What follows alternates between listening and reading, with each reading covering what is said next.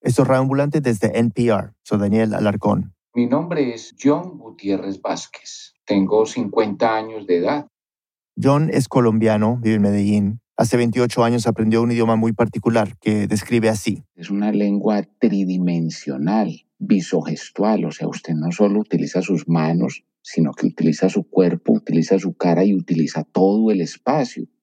Para John, esta lengua se convirtió casi en una obsesión, una que ha marcado buena parte de su vida. Si eso uno no lo siente en los intestinos, en las vísceras, en todo el cuerpo, hermano, si eso realmente no lo mueve a uno, no lo apasiona, uno no va a aprender lengua de señas jamás. Lengua de señas, la que utilizan las personas sordas para comunicarse. Pero él no tiene ninguna discapacidad auditiva, la aprendió por pura curiosidad. Todo empezó un día de 1994, cuando tenía 23 años. En ese momento John vivía en Bogotá y trabajaba como escolta para la fiscalía. Un viernes en la tarde vio pasar a un grupo de personas frente al edificio donde trabajaba. Ya las había visto varias veces, cada viernes a la misma hora, y se había dado cuenta de que hablaban con señas. ¿Y estas personas para dónde irán? Me llamó la atención, los seguí y vi que entraron a un lugar que se llama la Sociedad de Sordos de Bogotá. Parado frente a este edificio, lo primero que se le vino a la mente fueron los intérpretes que aparecían a veces en televisión. No era tan frecuente verlos, solo estaban en algunos noticieros y en programas estatales, pero era la única referencia que John tenía de la lengua de señas. Luego pensó en la entidad en la que trabajaba, la Fiscalía, que se dedica a investigar posibles delitos y a acusar a los responsables. Por más que intentaba, no se le venía a la mente ningún funcionario que supiera lengua de señas. Y se le ocurrió algo un poco descabellado. ¿Qué tal si él fuera ese funcionario?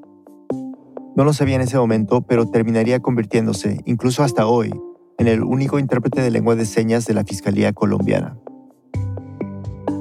Después de la pausa, el periodista colombiano Leonardo Botero nos cuenta. Ya volvemos.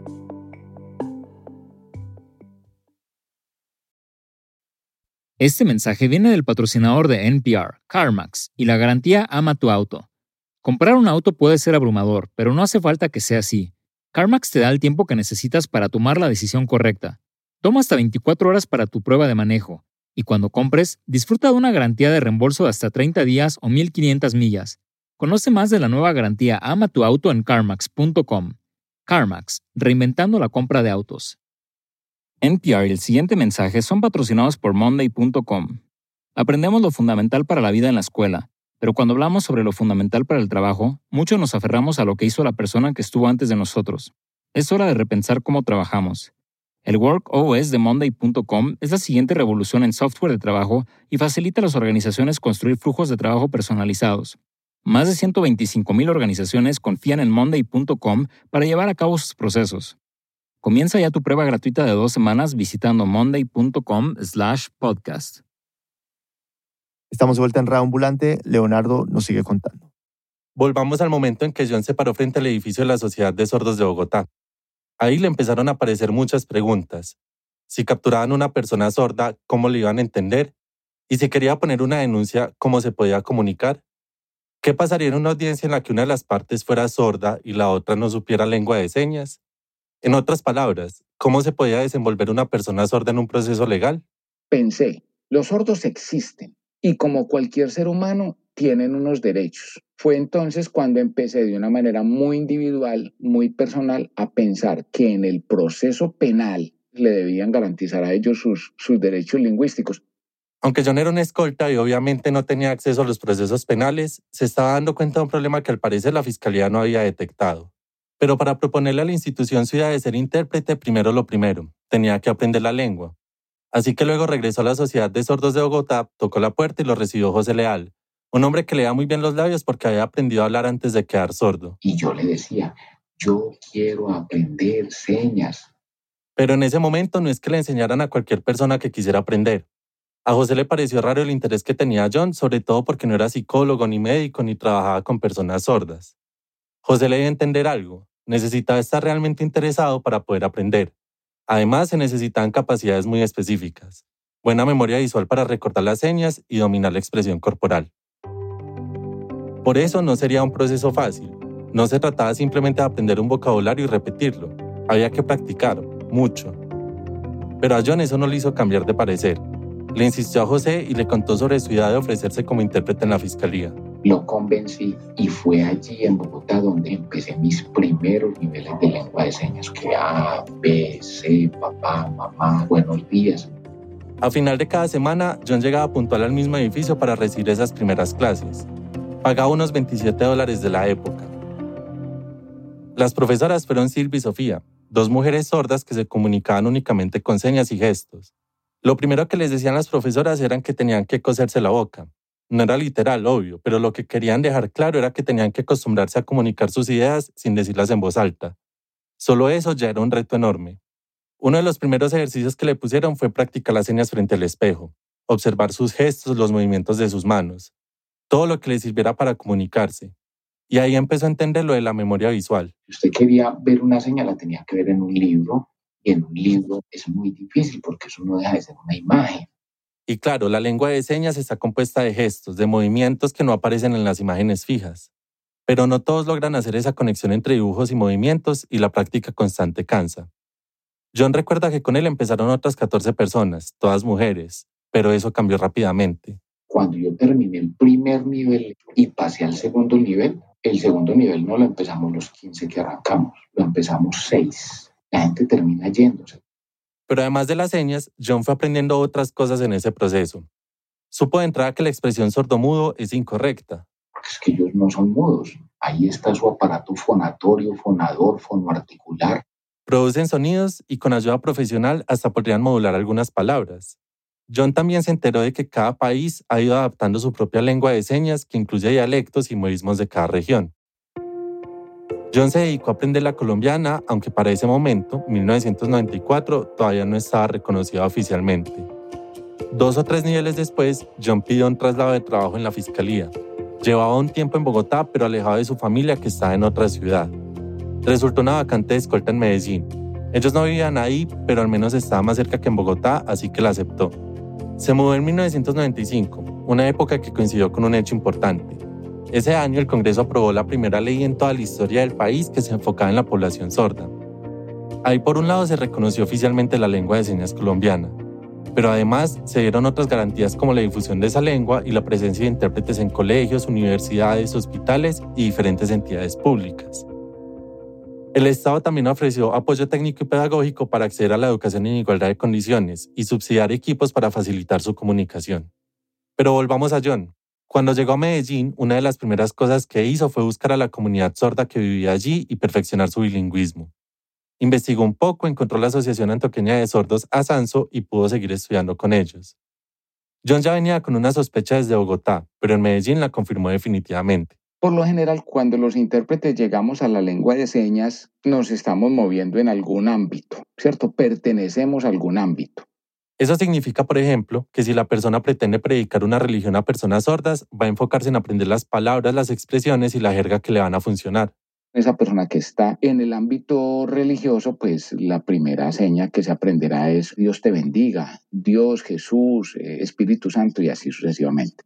Y así sucede con psicología, el intérprete que está en un colegio y que tiene que aprenderse las señas de todos los símbolos de la tabla periódica.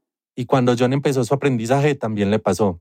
Estaba metido de lleno en el ámbito judicial y tenía una intención clara. Entonces pienso, ¿cómo se dirá captura?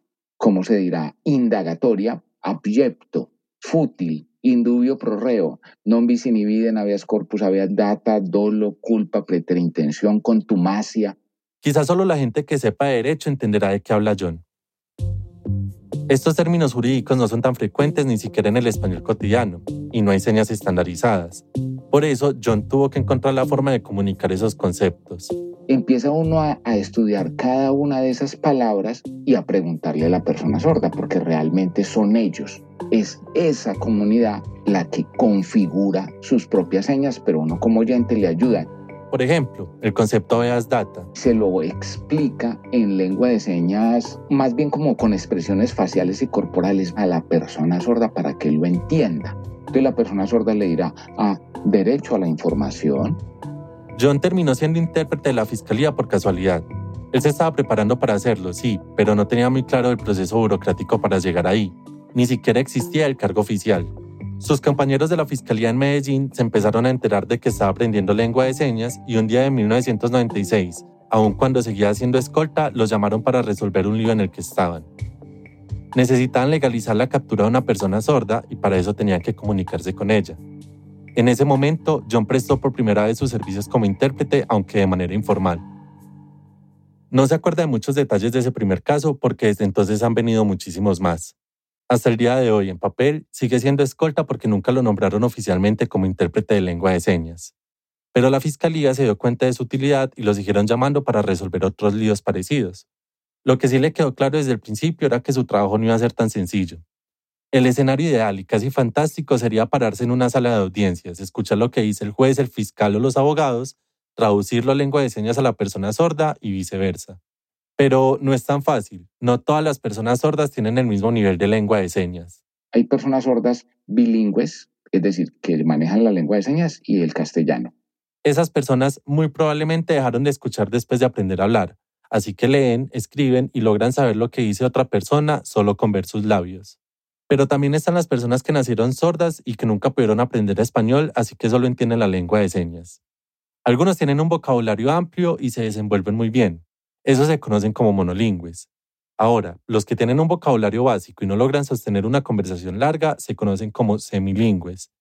Por otro lado, están los analfabetos funcionales. Sabe una que otra seña, sabe decir mamá, allí, la casa, pero usted le pregunta la dirección de la casa y hasta ahí. Y por último están las personas analfabetas totales. No habla, no escucha, no sabe leer, no sabe escribir y no sabe lengua de señas sus únicas expresiones son eh, gestuales y, eso porque le salen pues naturales por ser un ser humano y en su necesidad de comunicarse con los demás, pero de ahí no hay nada más que interpretar.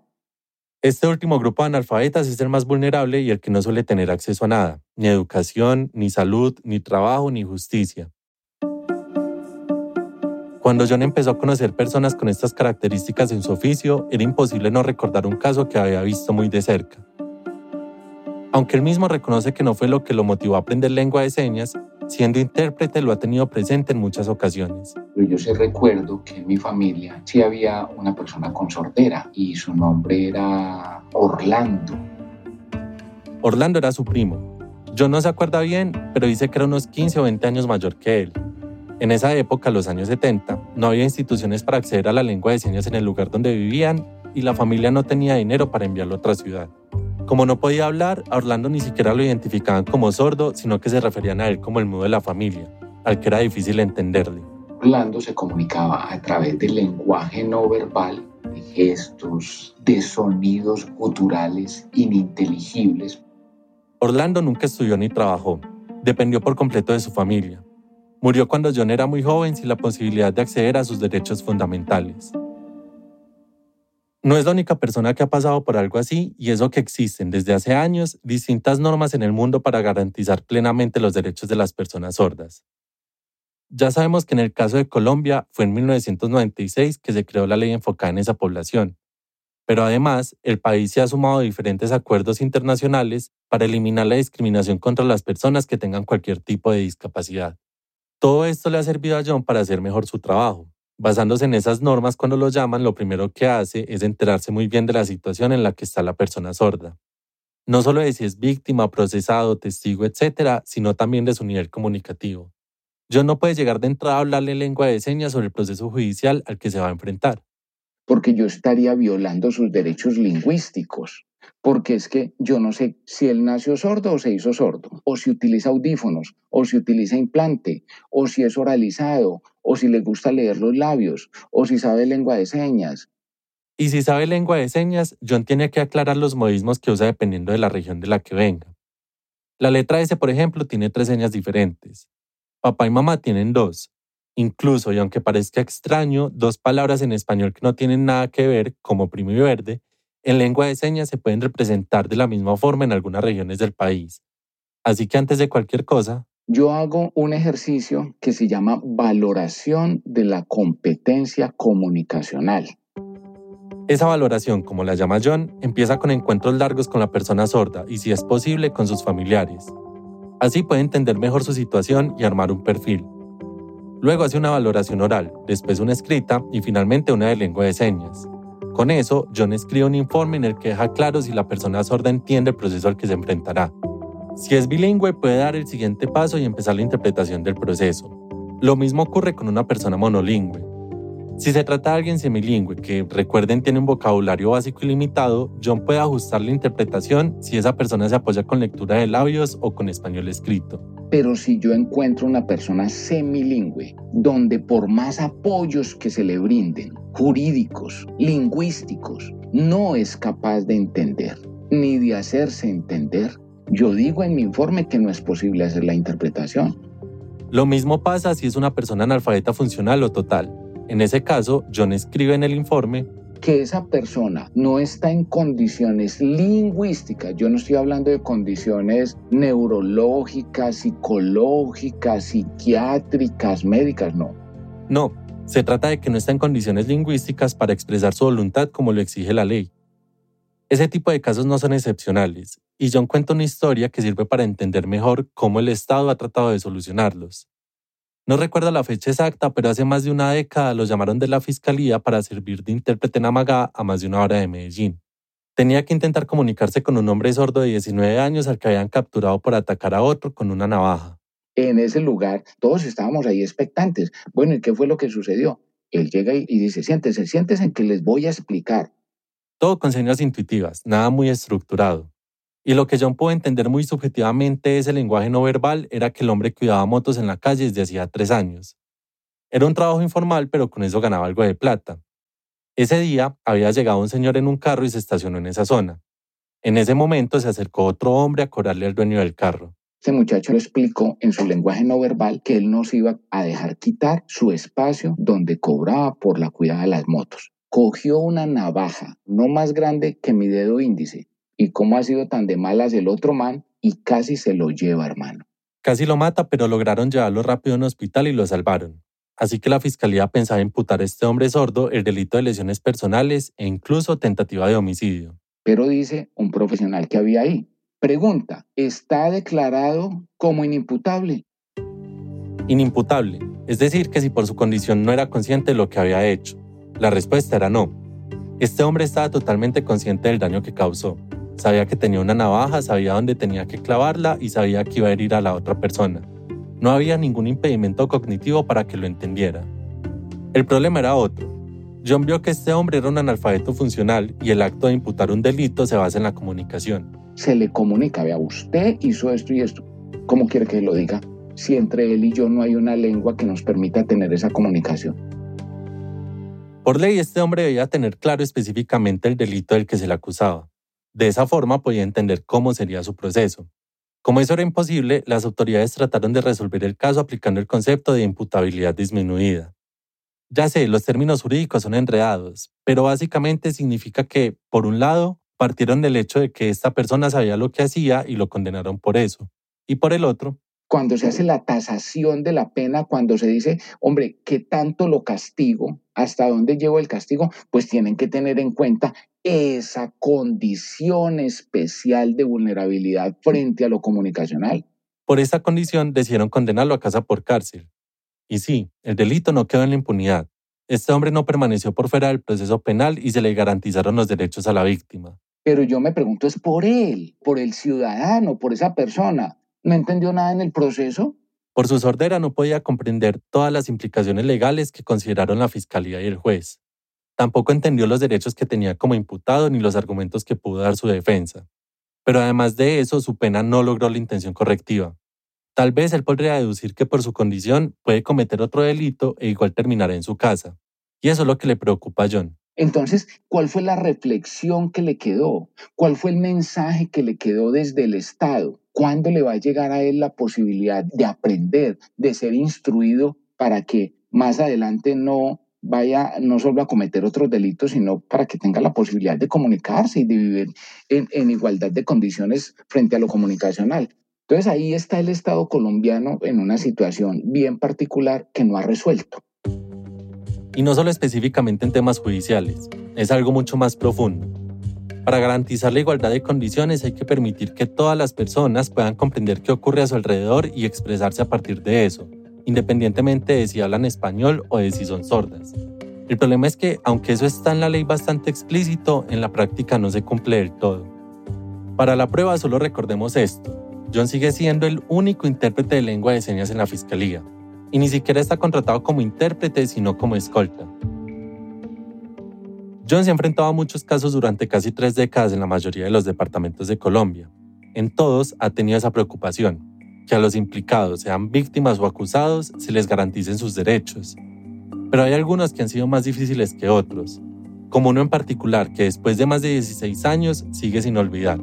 He hecho interpretaciones muy tristes, muy dolorosas. Eh, una de las más amplias, las más largas, las más complejas fue un delito donde habían muchísimas personas sordas vinculadas. Eran más de 20. Esa historia empezó cuando en 2005 John recibió una llamada un poco confusa de una mujer muy angustiada pidiéndole ayuda. John, John, que mi mamá te necesita urgente, no sé qué, yo qué, qué pasó. No, John, un sordo que llegó a la casa pidiendo y tiene una hoja así y así. Lo que escondía esa hoja de papel era toda una red criminal que empezaría a destaparse en ese momento. Una pausa y volvemos.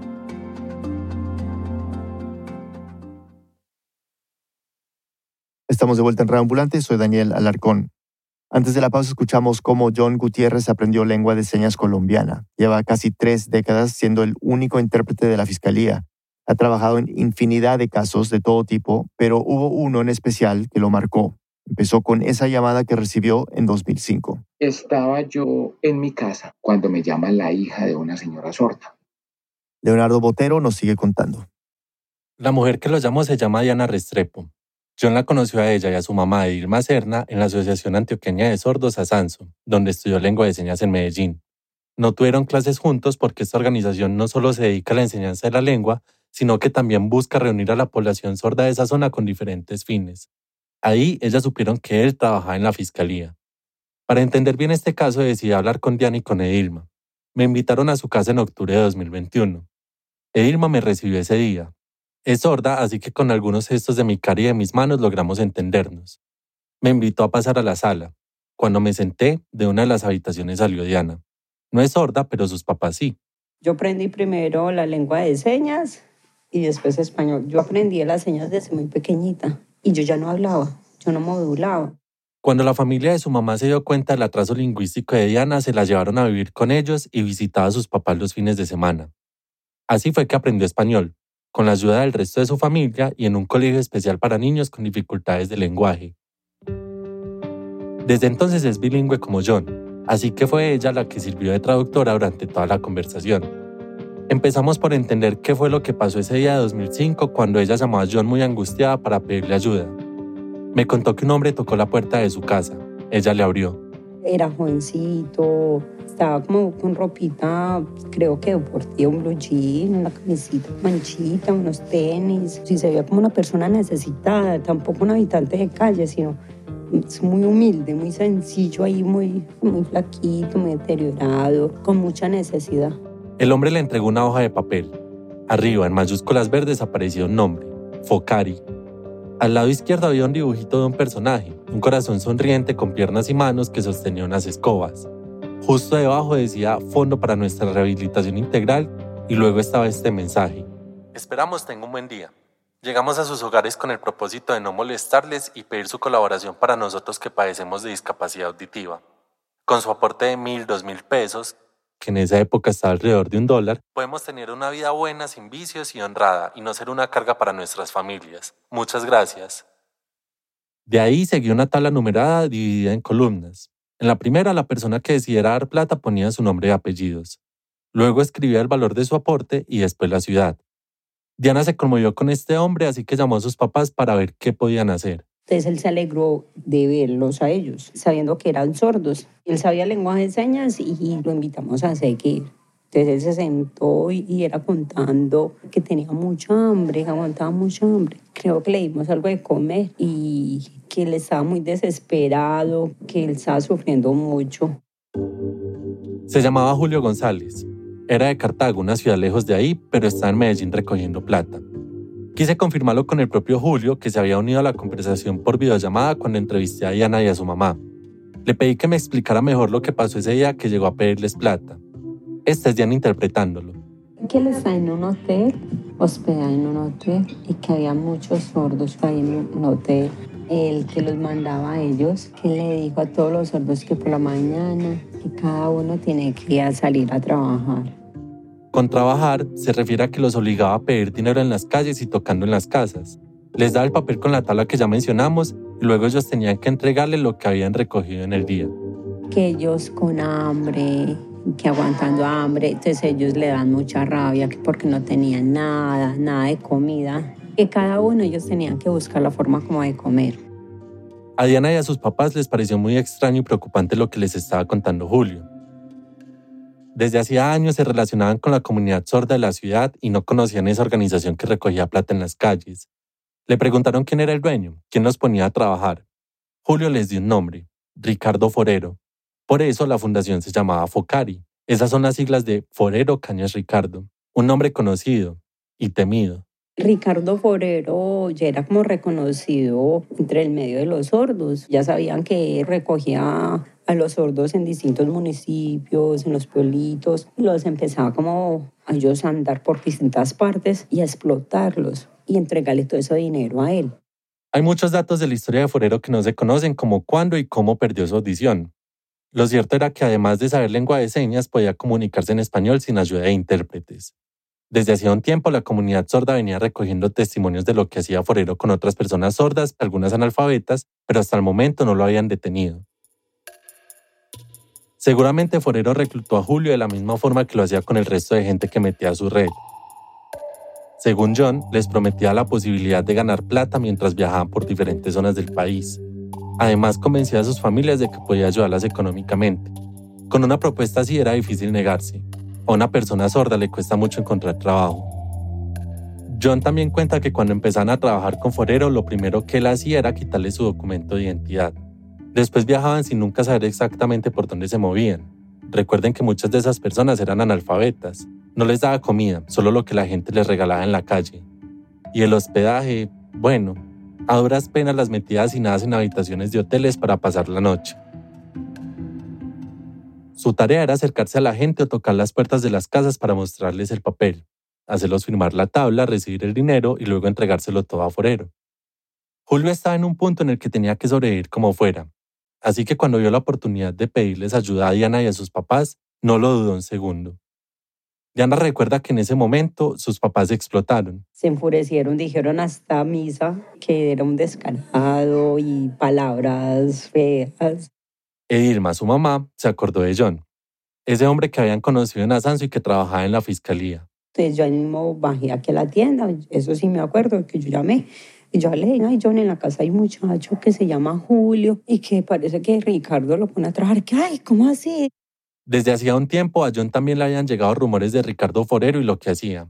Y la gente me decía, John, mire, él hace esto. Sí, pero ¿dónde está? ¿Cómo es él? Nada concreto, nada con que uno pudiera llegar a la Fiscalía General de la Nación a decir esto es lo que está sucediendo.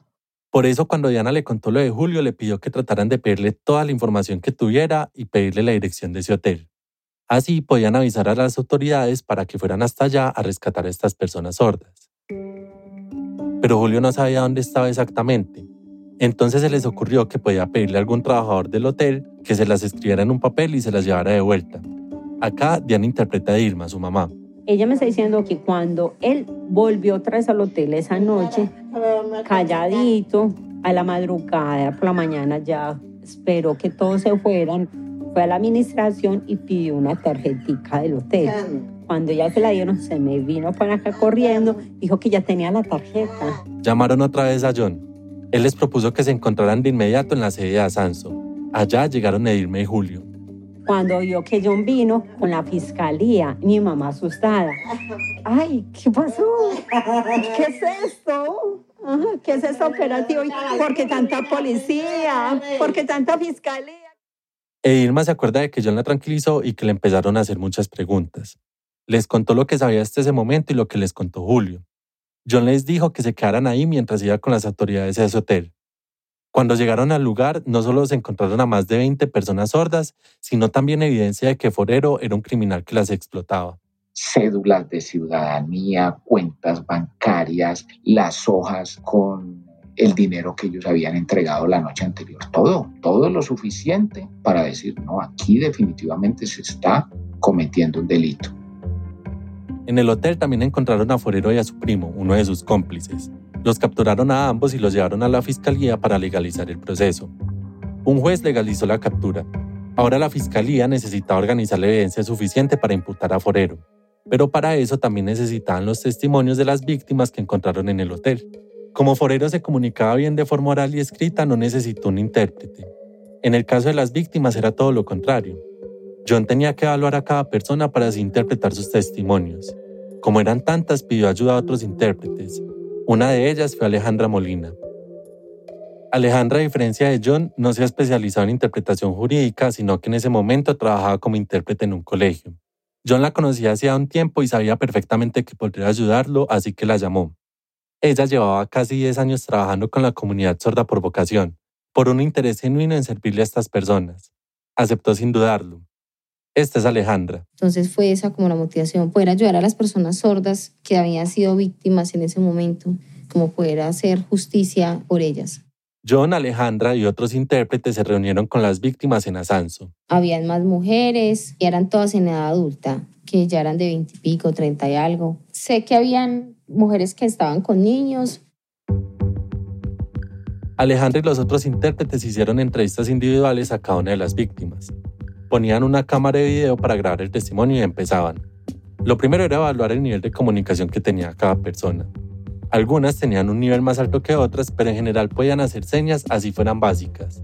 En los casos más difíciles pedían apoyo a otras personas sordas para tratar de entender lo que querían decir. Entre la misma comunidad sorda o entre los mismos sordos existe como esa habilidad de poderse comunicar con otras personas sordas que no tienen mucha prominencia en lengua de señas aprenden a tener otros códigos comunicativos a través de la mímica, por ejemplo. Estos intérpretes sordos también les ayudaban a reconocer modismos regionales o incluso señas muy viejas que ya casi no se usaban. No había límite de tiempo para cada interpretación. Dejaban que la persona contara todo lo que creyera necesario. Así se fueron enterando de más detalles de lo que hacía Forero. ¿Qué hacían con el dinero que recogían? Entonces ellos contaban que se lo entregaban a él, que supuestamente él los anotaba como si fuera un ahorro, pues lo que habían recogido durante el día y ellos asumían que él les estaba guardando su dinero. Y entonces eso era como que los motivaba sin saber que este señor los estaba estafando. Como ya dijimos, Forero les quitaba sus documentos de identidad y estas personas perdían cualquier comunicación con sus familias. Al final nunca recibían la plata, pero según cuenta Alejandra, algunas de las víctimas, incluso en ese momento mientras contaban sus historias, seguían creyendo que Forero las estaba ayudando.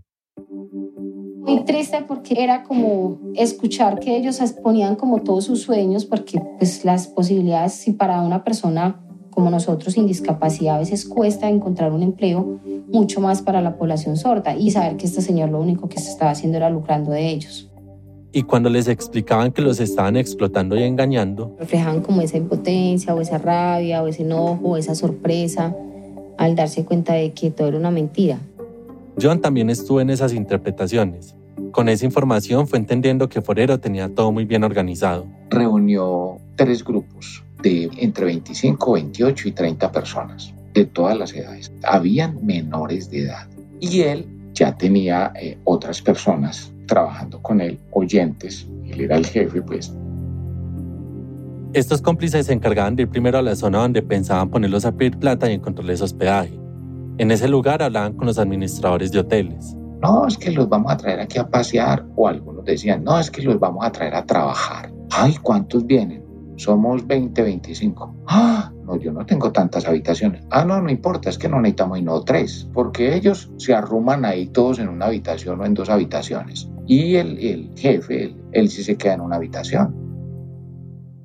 Muchos aceptaban y cuando probablemente llegaban a un acuerdo económico, se instalaban en ese hotel aglutinados en dos habitaciones las personas sordas. Dormían en el suelo, en colchonetas, al llegar, les entregaban los papeles con las tablas para pedir plata y empezaban a recorrer la zona. Este man mandaba en parejas y la consigna es que yo lo vigilaba a usted y usted me vigilaba a mí. Así se aseguraba de que no se gastaran la plata. Incluso a veces los seguía y les hacía notar que los vigilaba para asustarlos. La jornada era continua. Todo el día se dedicaban a pedir dinero, no descansaban. casi que ni comían. Al finalizar la tarde, ya casi noche, el man se sentaba en su habitación y ponía a, todos a hacer fila en el hotel. Y bueno, ¿usted cuánto trajo? Tan, tan. Hace 15 años la gente liquidaba 30 mil pesos diarios. Esto lo supieron por los documentos que encontraron en el hotel que incluían las tablas con los nombres y el valor del aporte de la gente que decidía donar. Eso detallaba muy bien las ganancias de Forero. 30 mil pesos de ese entonces eran unos 14 dólares. Ese era el promedio. Haciendo cuentas rápidas, si eran unas 25 personas pidiendo plata, en una semana se hacían alrededor de 2.450 dólares. Si por cualquier motivo alguien no cumplía con esa cuota diaria, Forero lo desnudaba para buscar la supuesta plata robada. Como no la encontraba, se quedaba con alguna de sus prendas que muchas veces eran las que le regalaba la gente en la calle. Podían ser, por ejemplo, unos zapatos. Entonces este tipo le decía, yo le voy a poner un precio a esos zapatos. Entonces yo le voy a hacer a usted un recibo y eso se los voy a descontar del dinero que usted ha traído. Entonces usted a partir de mañana trae la liquidación de la hoja y aparte me trae un abono para los zapatos. Esa persona quedaba con una deuda difícil de pagar, pero no tenía cómo más conseguir unos zapatos. Tenía que dedicarse a recoger esa plata como fuera para no caminar descalzo. Y así funcionó la red durante varios años. No se sabe cuánto tiempo exactamente, pero según John, Forero habría empezado entre los años 70 y 80. Lo cierto es que nunca hubo denuncias formales. ¿A cuántos policías, soldados, servidores públicos se le acercó una persona sorda pidiendo ayuda y no le entendieron por no ser intérpretes? Esas fueron voces de auxilio que nunca se escucharon, jamás se escucharon. Yo conocí un caso de uno de esos integrantes, de una persona sorda, que sin mentirte, trabajó con él 20 años. O sea, salió siendo un niño de su casa y volvió siendo un adulto. Con cada testimonio era cada vez más claro que el delito era trata de personas. Para que se cumplan los requisitos objetivos del delito de trata de personas, ¿cierto? Se tiene que dar un engaño, un desplazamiento, y un lucro ilegal. Todo esto ocurría en este caso, y la ley colombiana es muy clara. Por más que haya un consentimiento de la víctima para este tipo de explotación, eso no quita responsabilidad penal. Así que la fiscalía decidió acusar a Forero y a su primo por ese delito. Si resultaban culpables, se enfrentarían a una pena de entre 13 y 23 años de cárcel. Aunque todo parecía que iba a resolverse pronto por la contundencia de las pruebas, el proceso no resultó como John y la fiscalía esperaban. Si usted tiene unos testigos en contra suya y sus testigos no se dan a entender, ¿hay testigos en contra suya? No. Buscar personas sordas que no fueran tan fluidas en la lengua de señas le sirvió a Forero para construir su red y para blindarse en un eventual proceso judicial. Y le estaba funcionando. Ninguna de sus víctimas lo denunció formalmente por la dificultad para comunicarse con la fiscalía, así que no tuvieron abogados que las ayudaran a pedir la protección de sus derechos y la reparación de los daños. Algunas ni siquiera pudieron aclarar su información personal, ni cómo se llamaban, ni de dónde eran, ni sus teléfonos, ni quiénes eran sus familiares. Nada. Eran personas sin identidad, reportadas como NNs. Además, según John, muchos de los que estaban siendo explotados en esa red no veían a Forero como un victimario, sino como alguien que les dio un trabajo a pesar de ser sordos. Los documentos que encontraron en el hotel y los testimonios eran útiles para entender cómo funcionaba la red criminal de Forero, pero no asegura que la fiscalía no pudo convencer al juez de que eran pruebas suficientes para condenarlo. Lo que no se puede probar no existe. Es un principio general del derecho. En un proceso penal, esas cosas son evidencias o elementos materiales probatorios que en el juicio oral se convierten en pruebas. Pero si en el juicio oral usted no es capaz de demostrar que eso es una prueba, pues se quedó con la duda. Según John, por la forma como la fiscalía manejó el proceso, los testimonios de las víctimas definitivamente no sirvieron y tampoco la evidencia que habían recogido en el hotel. Sencillamente nosotros para ese tiempo nos quedamos sin con qué sostener un proceso y el tipo literalmente se quedó en libertad porque cuatro meses después de haberlos capturado, Ricardo Forero y su primo fueron declarados inocentes. John nunca había sido testigo tan directo de la desprotección y vulnerabilidad que vive la comunidad sorda en Colombia. Hace 21 años la fiscalía no estaba preparada para eso, o sea, para un proceso de, semejante envergadura. Es que había una, un desconocimiento total de cómo es un proceso jurídico con una persona sorda.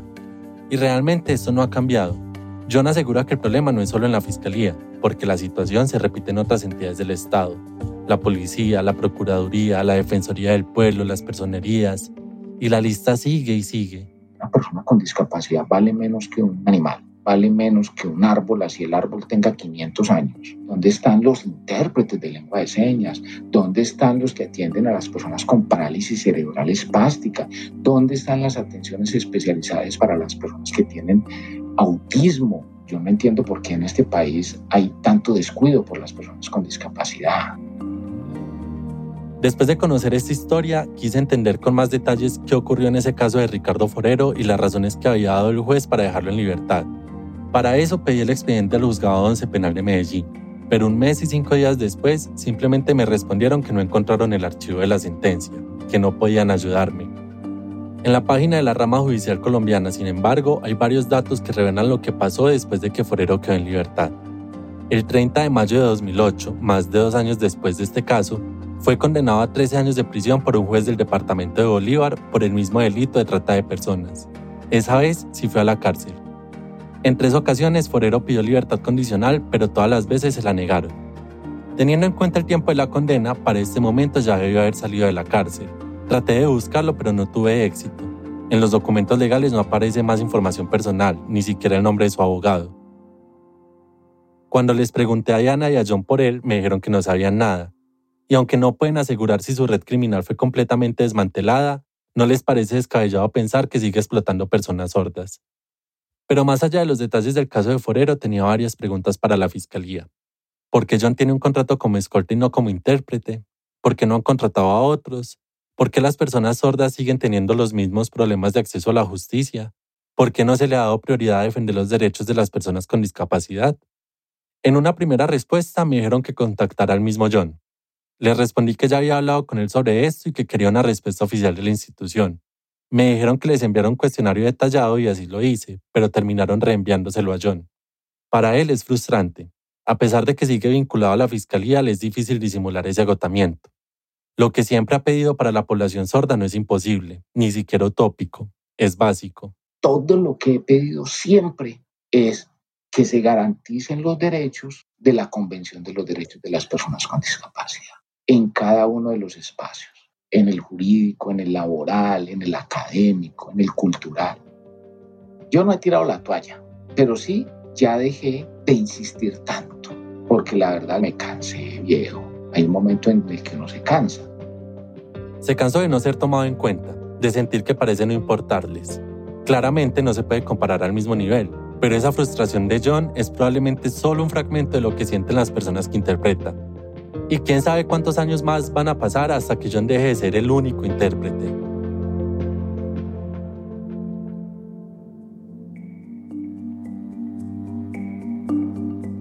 John no sabe cuándo terminará de trabajar en la fiscalía, pero cuando se retire quiere crear una ONG que acompañe y ayude a personas sordas. En este momento está estudiando para tener el título profesional de intérprete de lengua de señas. En Colombia, según la Organización Mundial de la Salud, hay más de medio millón de personas sordas. Es imposible saber cuántas de ellas usan la lengua de señas colombiana como primera lengua. Leonardo Botero es periodista, vive en Medellín. Coprodujo esta historia con David Trujillo, productor de Radio Ambulante, vive en Bogotá. Esta historia fue editada por Camila Segura, Luis Fernando Vargas y por mí. Desiree Yepes hizo el fact-checking. La música y diseño sonido son de Andrés Aspiri. El resto del equipo de Raumblante incluye a Paola Leán, Nicolás Alonso, Lisette Arevalo, Neris Casesús, Emilia Herbeta, Fernando Guzmán, Camilo Jiménez Santofimio, Remy Lozano, Ana Pais, Laura Rojas Aponte, Barbara Sahel y Elsa Liliana Ulloa. Carolina Guerrero es la CEO. Raumblante es un podcast de Raumblante Studios, se produce y se mezcla en el programa Hindenburg Pro. Raumblante cuenta las historias de América Latina, soy Daniel Alarcón. Gracias por escuchar.